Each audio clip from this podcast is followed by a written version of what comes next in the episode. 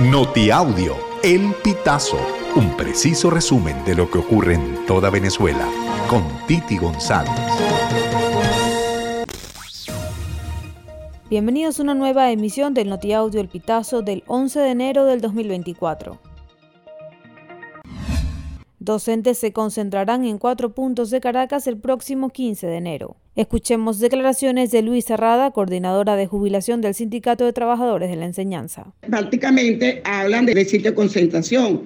Será Parque Carabobo, el otro es el Ministerio de Trabajo y el objetivo final es el Ministerio de Educación. Entonces, para nosotros es importante concentrarnos este 15 de enero, donde invitamos a todos los trabajadores del gobierno del Distrito Capital en la Plaza de la Moneda. Porque en la Plaza de la Moneda no permite hacer una manifestación en la vicepresidencia. Cuatro funcionarios de los policías de Lara se encuentran detenidos por el asesinato de un joven de 17 años. Ocurrió en la urbanización Francisco Torres en Carora, Estado Lara. El adolescente recibió dos disparos, informaron medios locales. De acuerdo con lo publicado por el medio local La Prensa de Lara, el joven recibió los disparos por no detener la moto cuando se desplazaba por una presunta alcabala donde se encontraban los funcionarios policiales. Sin embargo, familiares y vecinos denuncian que no había ninguna alcabala en la zona. La calma chicha que reemplazó la violenta jornada del martes 9 de enero presagió una espiral de violencia en Ecuador para Petrick. Una venezolana radicada en Ecuador asegura que están con Jesús en la boca, luego de la ola de violencia que protagonizaron grupos criminales armados contra el gobierno de Ecuador.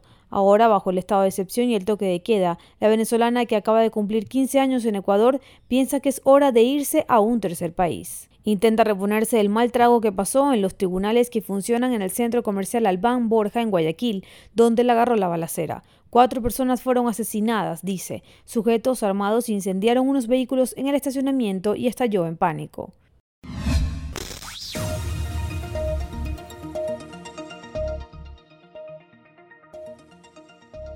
Amigos, así finalizamos. Si quieres conocer más informaciones, ingresa a elpitazo.net.